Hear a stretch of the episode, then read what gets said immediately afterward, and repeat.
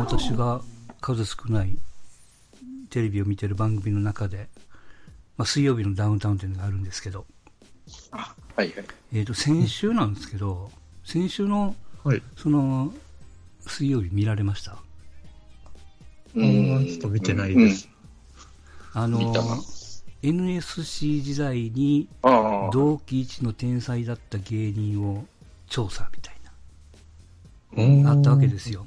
まあ、NSC なんで、まあ、吉本のね、スクールの、うーんと、例えば、えーっと、あ、そうそう、大阪13期っていうのがあって、これあの、ブラマヨ、えーっと、自家長、野生爆弾、それからチュートリアル得意と、これが同期なんですって。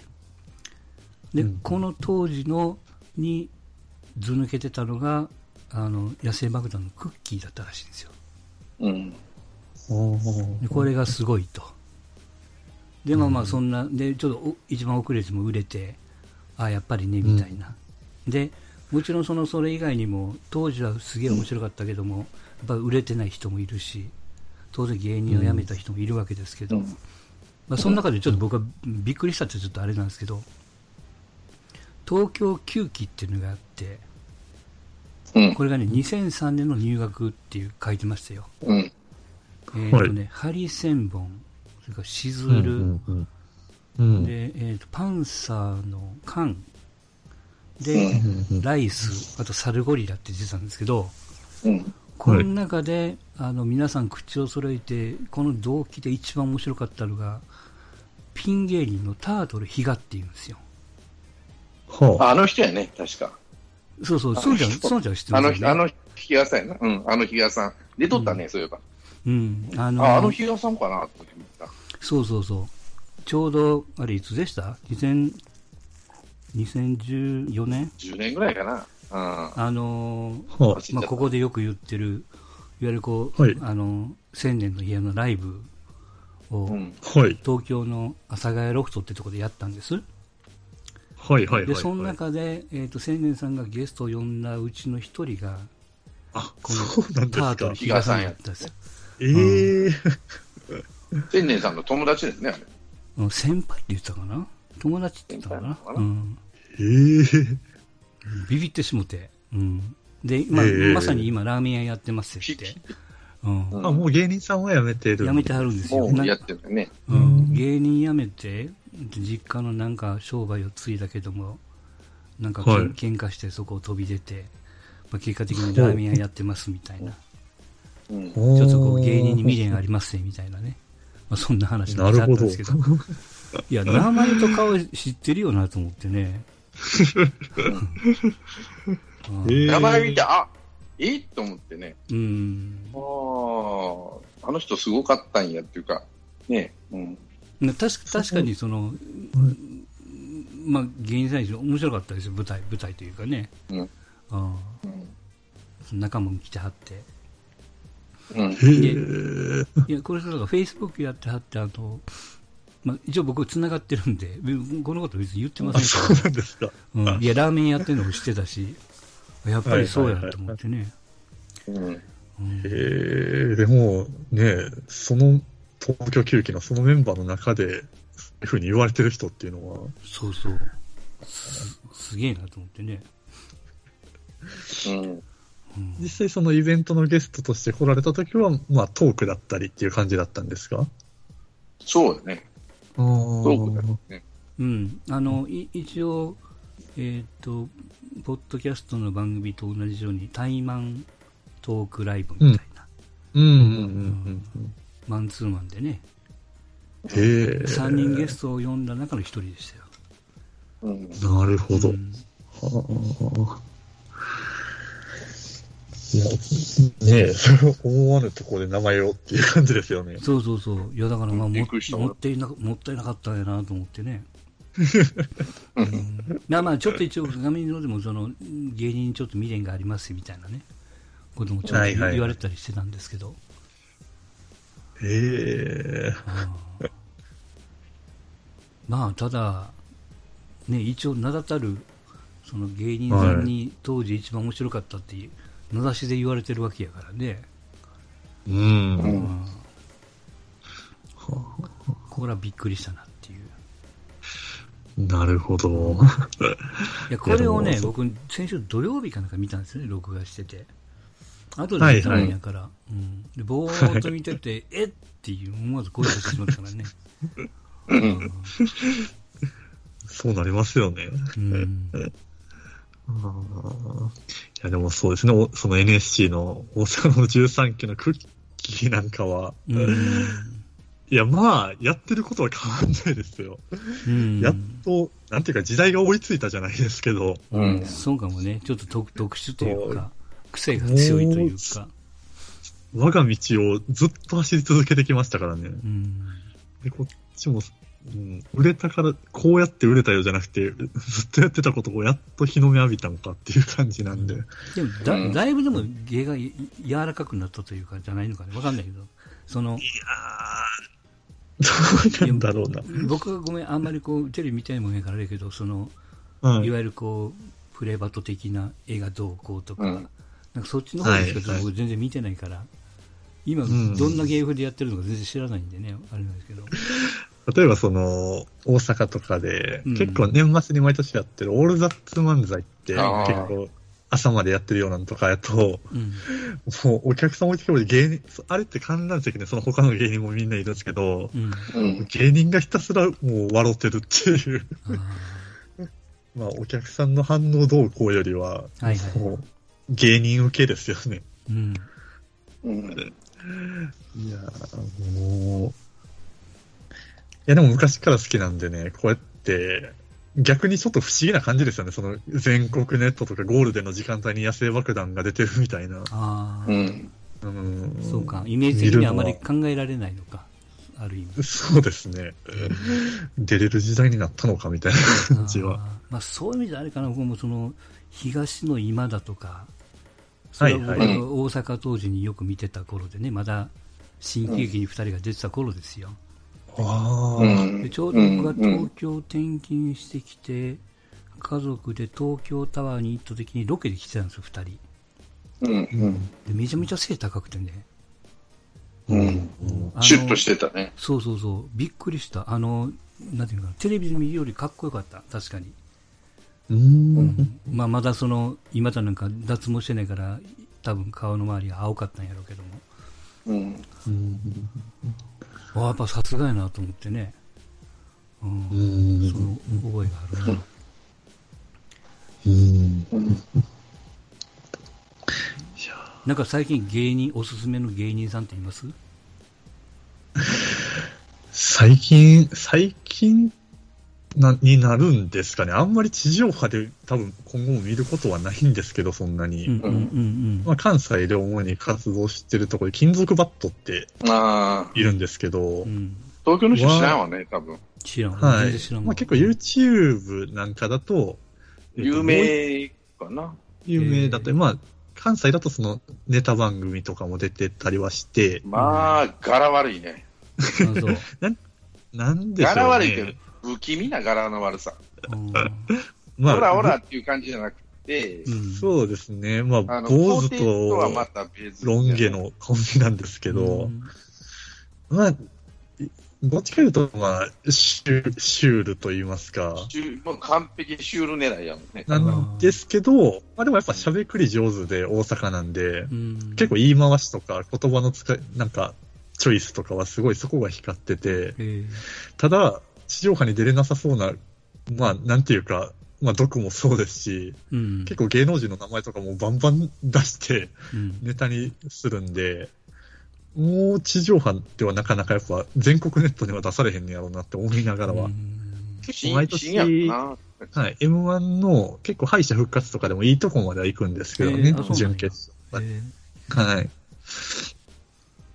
そうじゃん、誰かいます？芸人。おすすめの芸人。芸人さんでは、まあ、特には、うん、ないですけどね、東野幸治がすごく面白い、今。ああ。ずっと幻ラジオもラジオやってるんでしょ、ずっと。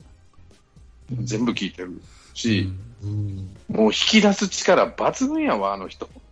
なんかあの、昨日、昨日ね、YouTube でずっとやってたん聞いてんねんけど、ね、生存確認ラジオかなんか、その芸人に電話するわけ、いろんなところに。うんうん元気にしてんの？ぐらいのことは。うんそれはあの、コロナ禍の時に、コロナ真っ最中の際時に電話してて、うんいろんな人に電話するんやけども、うんあの、本当面白いよ、彼のあの、ラジオというかそういうのは。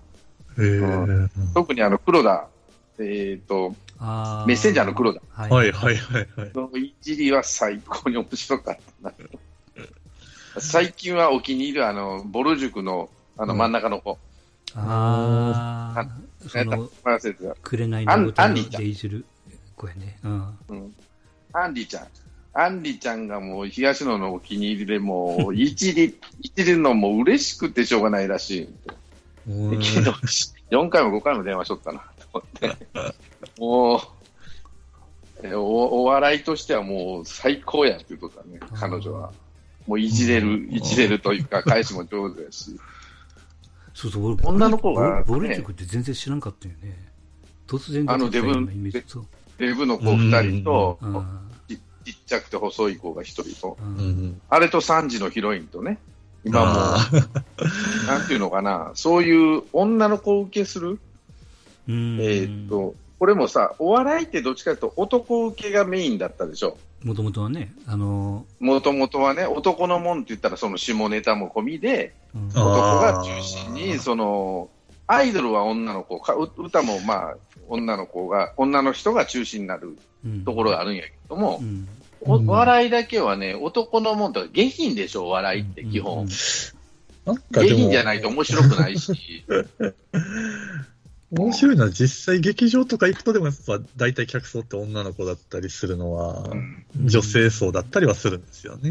うん。でもあの、テレビ受けするのはもう完全に男やし、うん。ダンスとか、元々とか浜田とかも、はいはい 8, 8割は男です。し、ビートたけしもそうだし、明石家さんも、まあ、明石家さんもの場合、アイドル的人気があったりで最近はね、やっぱ女の子はお笑いに目覚めたんですよ。おもろいで。そうするとね、女の子が女の子を好きになるわけ。そうすると、綺麗な子はそんなにダメなんですよ。女の子は。ブス、で、ブスを、ブスいじりしちゃダメなんやってね、今。あ、そああ、言いますね。なんか聞きますよブス。いじりするとダメなの。女の子は引いちゃうんや。う。あちょうどいいっていう感じなんかね。うんいや、だから本当にあの、ボルジュグの子と、あの、アンリちゃんとか、うんえっ、と、名前もう一人の子、えー、まあねっていう子は、まあ、容姿は、はっきり言うとちょっと前まではもういじられ倒すぐらいブスなんです。うんこんなこと言う。でもね、彼女らは可愛いんですって、女の子は。うん。それで受けるで、3時のヒロインの両側の子、うん。かなえちゃんと、か、か、かなえちゃんやった。と、ゆめっちっていう子。うん。で、まあまあ、もうみ、容姿も本当で、まあ言い方悪いけどデブやし、うん。まあブスではないけど、まあ、男受けする感じじゃないんやけど、うんうん彼女らが可愛い。で、人気なんです。うんだから男人気より女人気、だからしお笑いも主導権が徐々に女が、女というか女性が握り出してるわけ。うんだから、女いじりができない。あの、誰やった？頑張れルーや。えっ、と、あの、髪の毛の長い方の子が何件取ったのあ知ってくれと思うわけ。ー小雪の真似する子か。そうそうう。んブスって言われて、うんいじられて対を取る方は、なるほど。もう今はダメなんです。な、なんでしょうね。だからその去年そうするとねの、、今までだと男が笑っとったのが、うん女の人が客層の中にダーッと入ってきとるもんやったら、引いちゃうんです。しかも若い女の子は。だから困るっていうこと。ああ、うんそう、困るやろな、この子らは。そういう芸で生きとったら。で、そういう点で言うと、あの、何やったかな、ガランドの、あの子、サーヤ。うん彼女が引っ張っとるわけね。要はもうそんな時代じゃないと。ブスで笑い取る時代じゃないと。うん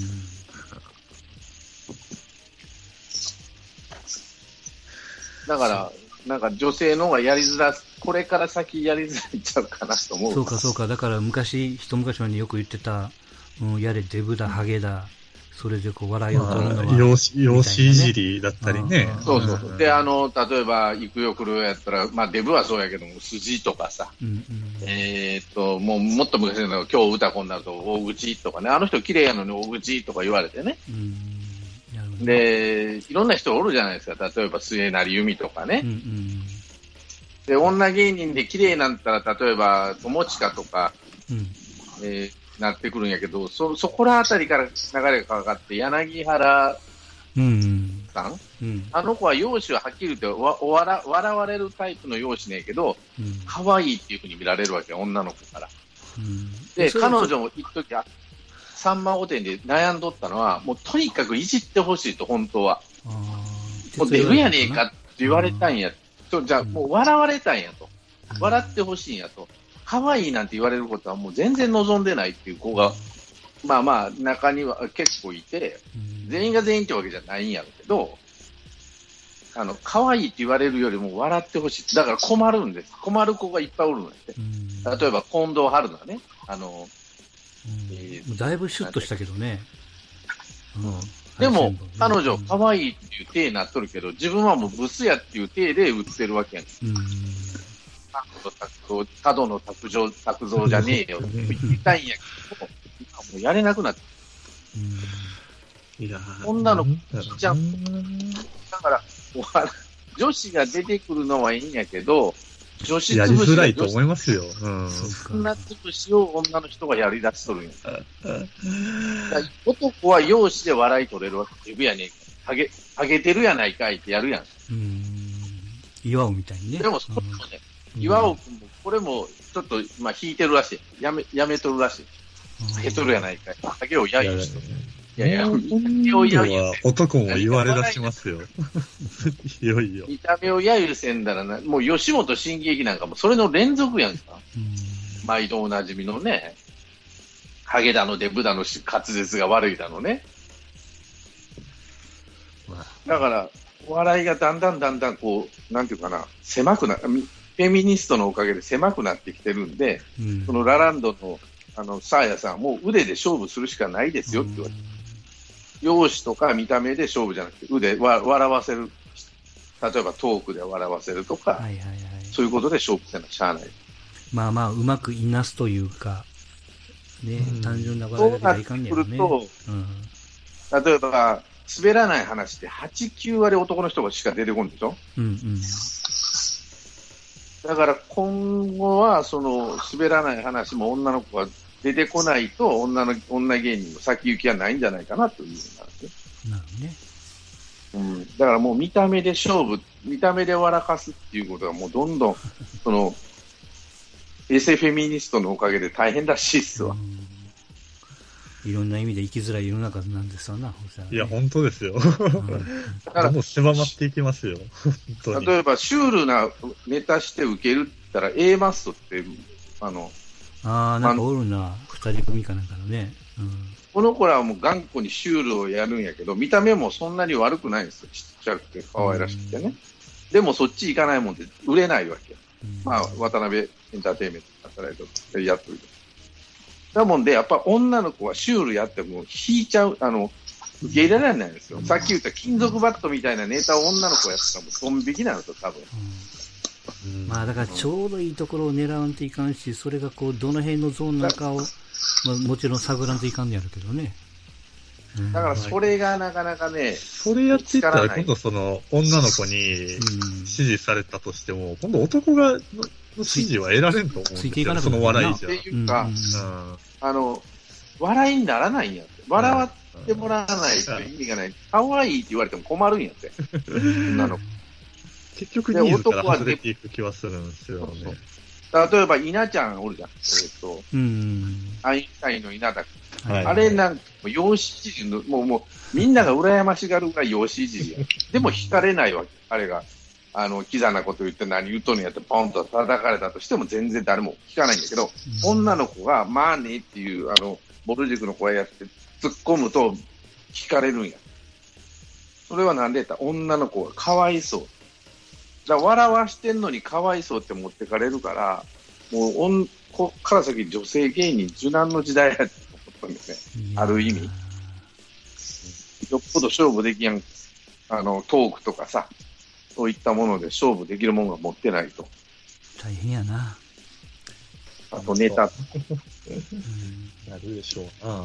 まあまあ、その女性の芸人さんじゃなくて、まあテレビ、まあまあ演芸、ど、ど、どの媒体で見せるにもよるんやろうけど、うん。夜は大変だね。そう、だから、どこのストライクゾーンに惚れるかっていうのは、女の芸人さんは、まあ、パッとテレビ出る部分にはええねんけど、うん。それが5年中続くか言ったらなかなか難しいんちゃうかと。なるほで、その前に、もうその後はババアになった時にどうするかってことね。ど。うん。えっと、ジャンコさん入ってます？入ってます。お疲れ様です。あのー、おすすめの芸人さんっています？最近の。いないです。ざっくり。ララ、ララ、ララランドってなんだろうと思いながら聞いてました。ああ。さあやちゃん、かわいい。ダメせっかわかんなくい、あれじゃないですか、ジャンコさん、今やったら劇場通い放題じゃないですか。ねえ、ほんと近い。NGK 行けますよ。歩いていけますけどね。えいやー、わかる。そう、新喜劇あんま見てみたいなとは思いますけど、いやうんうんう、んテレビ、見ない、見ないっていうか、あんま見ないから、あだ最近の人が本当にわかんない、こうやって世の中に置いていかれるんだろうなっていうのは、なんかストーンさんのララランドを聞きながら思いましたね、なんか。あの頃確かフリーじゃなかったっけ？ラランドって。フリーです。あ確かにだから、ああの、サーヤちゃんは、広告代理店に勤めてるんですよ。ね。今でも現役で。うん働きながらやってるってですね。で、だからフリーでどこまで、あの、セブンルールにも出てたけど、フリーでどこまでやれるかっていうことをやってみたいっていうんで、うんうん。まあまあ面白いなって思って見てたけど、それ以上に、うん、セセンスの問題やろうなと思って。いやあの、NGK で新喜劇もいいですけど、あの、ちょうど向かいの建物に若手の方の劇場があるんで、うんああれがだいたい2時間でだい2000円ぐらいで見れるんですよ。へえ。まあ結構テレビに出てる芸人も何組か出てて、あれ、うん。ミルクボーイもたまに出るよね。あそうです。で、結構東京からも、その日絶対1公演に1組は出てくるんで、はいはい。で、あとはもうまだ売れてない若手たちみたいな感じで、それがね、結構面白いです。先物買いじゃないですけど、それ見てて、後でテレビ見ると、あーってなりますし、うん、N- NGK じゃないんですね。NGK の向かいに、あの、吉本漫才劇場ってあるんですよ。うんの、まあ向かいの建物なんですけど、そこは、最いいですね。まあ、その結構安くで見れるんで、うん。へえ。ですね。じゃあまた意外に見に、行ったら、そのレレポートを。おすすめの見方的な話をね。いや、これ僕ちょっと悩みであるんですけど、テレビでお笑い番組やってるじゃないですか。う。うんんうん。基本そんなに僕笑えないんですよ、最近なんか。うん何が面白いんだろうっていう感覚で見てることが、別に、あー車に構えてとかじゃなくて、いいね。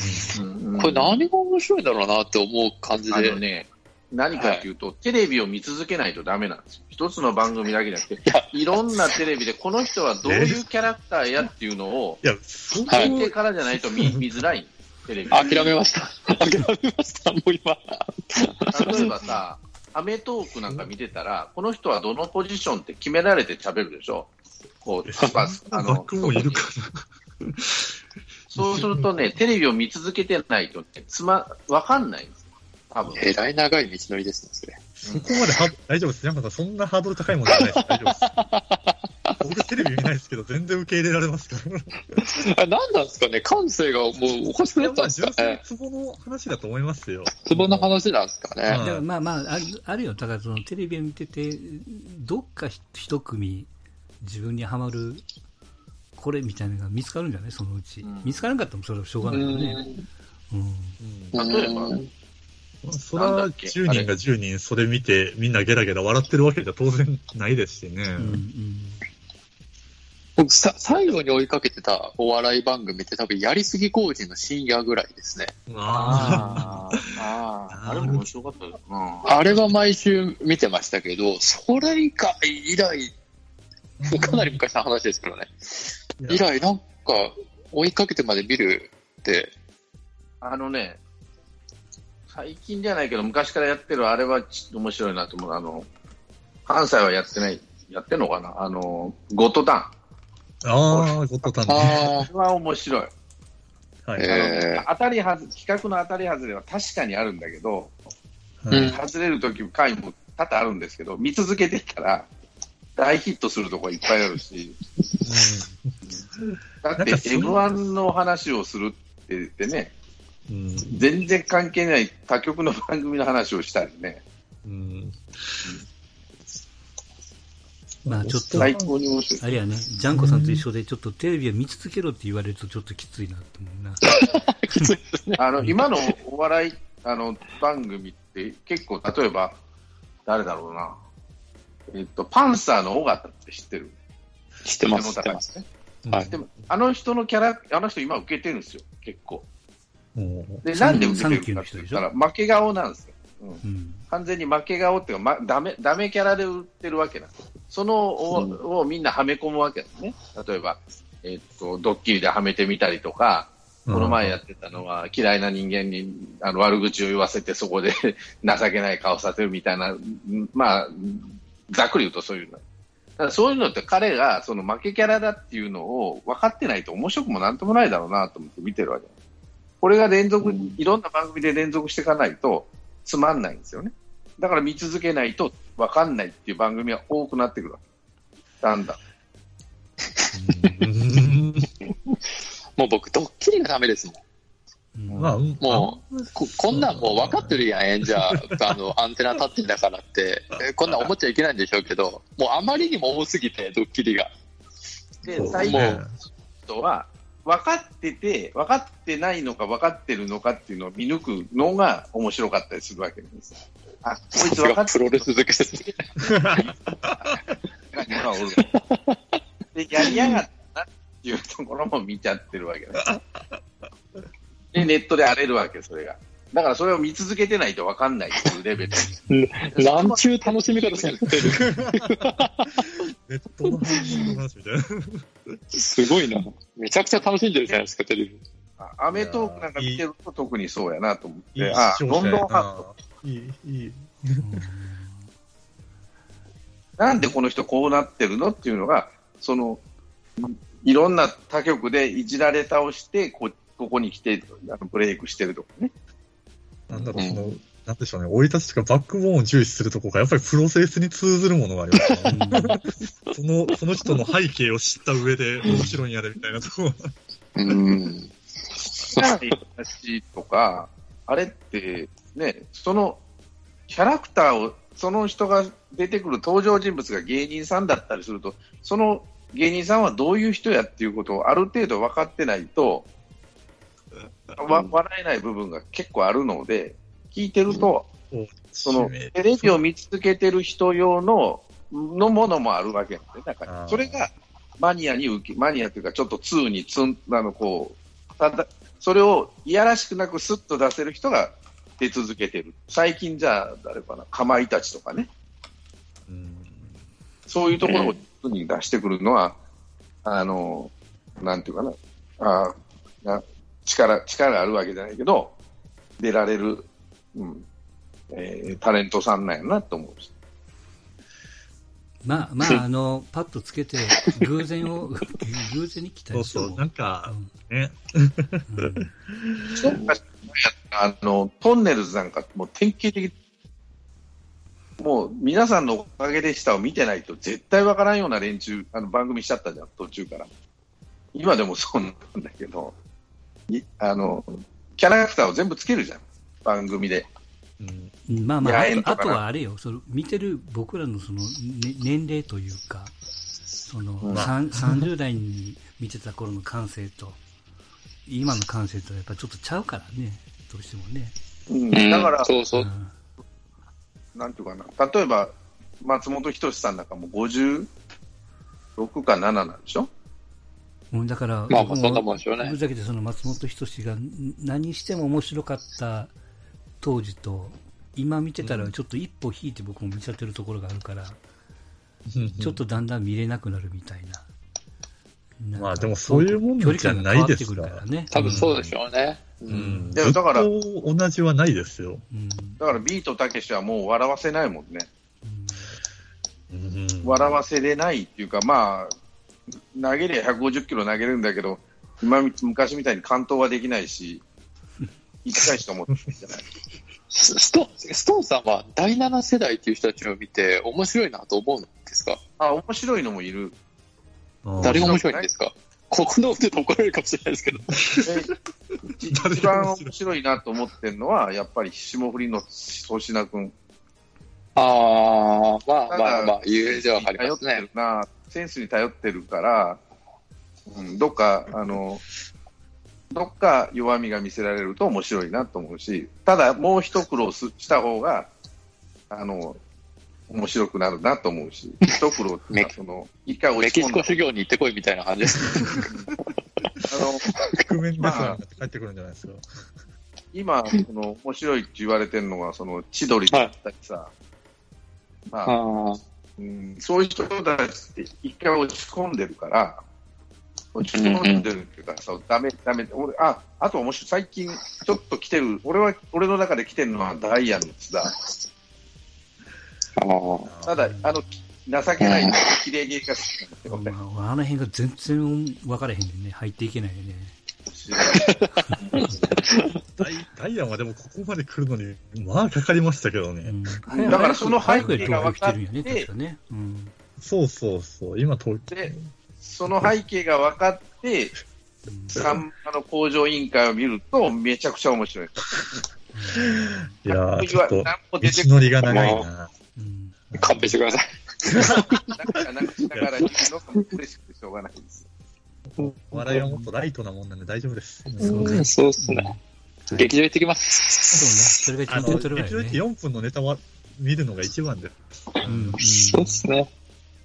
東東京はライブが多いからね。まあ、ライブという名の若手芸人のね。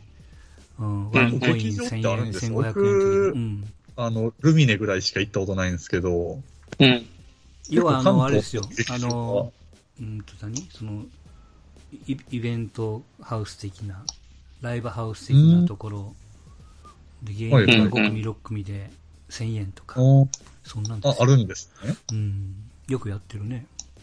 あ、よくやってるんですか。う。うんんだから、わりかし、でそれをこうまとめてる会社もあるからね、その、売れない若手をこう、世に知らしめよう的な。うんうんそういうところで、みんなそう、なんていうの、つばついてないところをこう見つけるみたいな。はいはい。いうん。やそそれの方がいいよね、うん多分ね。うん。うん。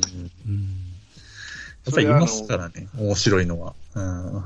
面白いのっていうかね、うちの息子はね、好きだ、お笑いが好きで、名古屋の M1 の2回戦とか、そういうのをしょっちゅう見に行ってるね。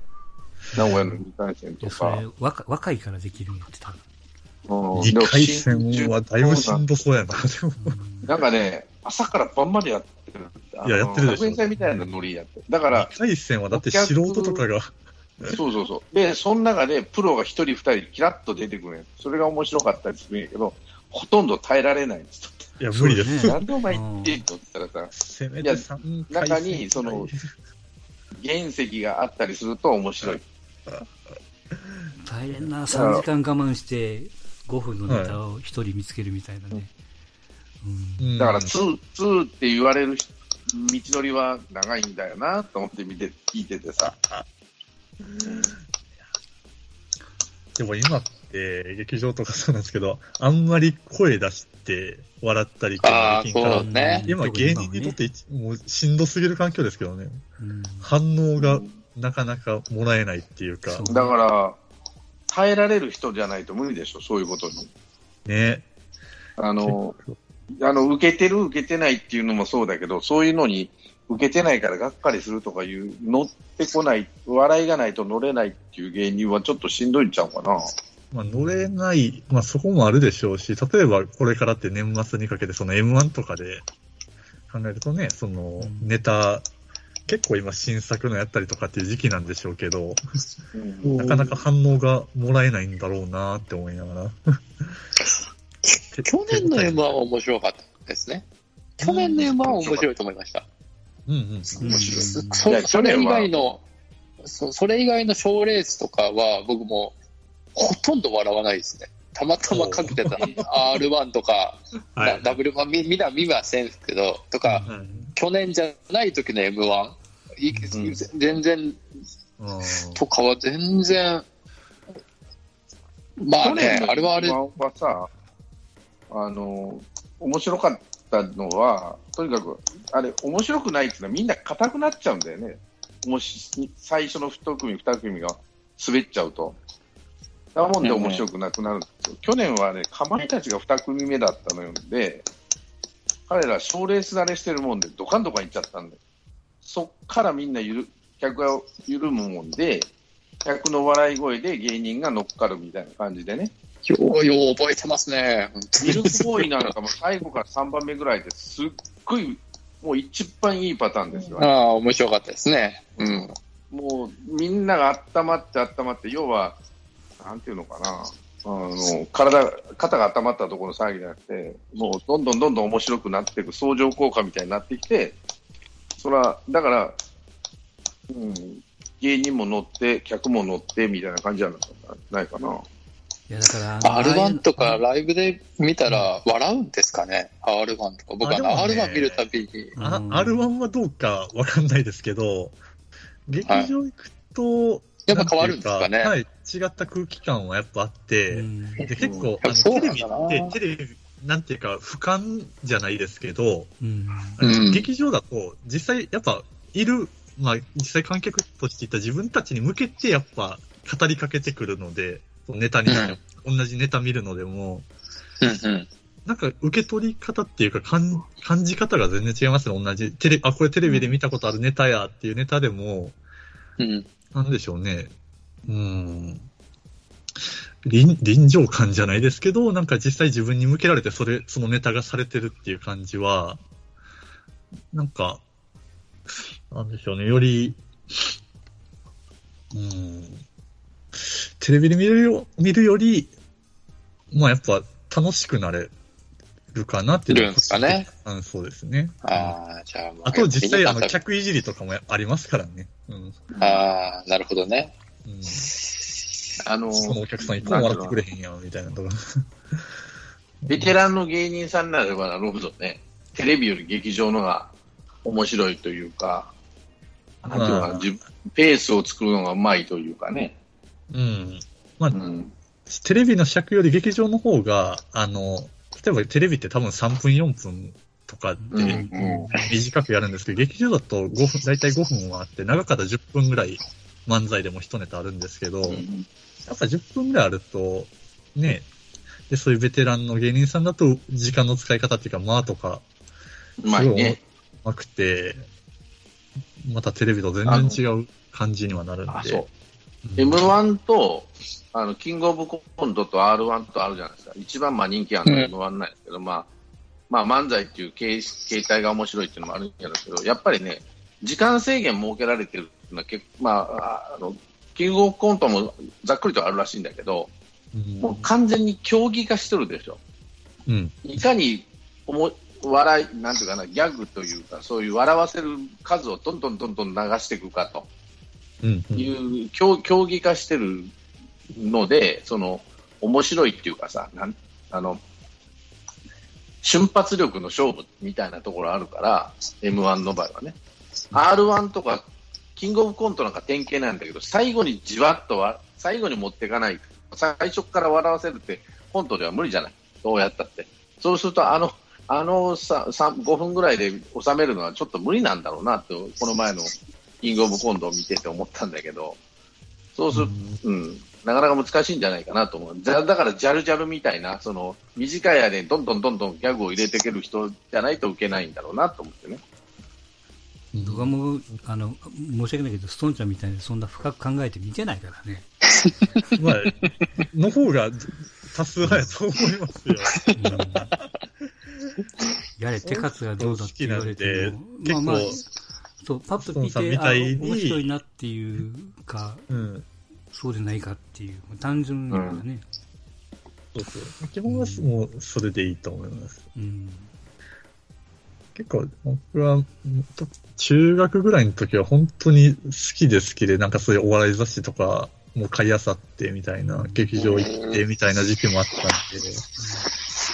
まあ、あとあれかな、その、面白い、うんと、お笑いさんを見つけたとしても、それを追っかけるまでは行ってないもんね。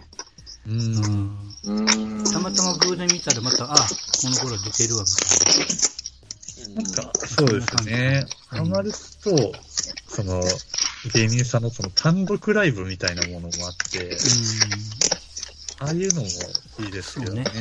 うん。それをがっつり言った方がいいかもね。うん。はい。はい。いやいや、まさかね、タートル比嘉さんの話から、こう、広がりまになる。とは思わなかったですが。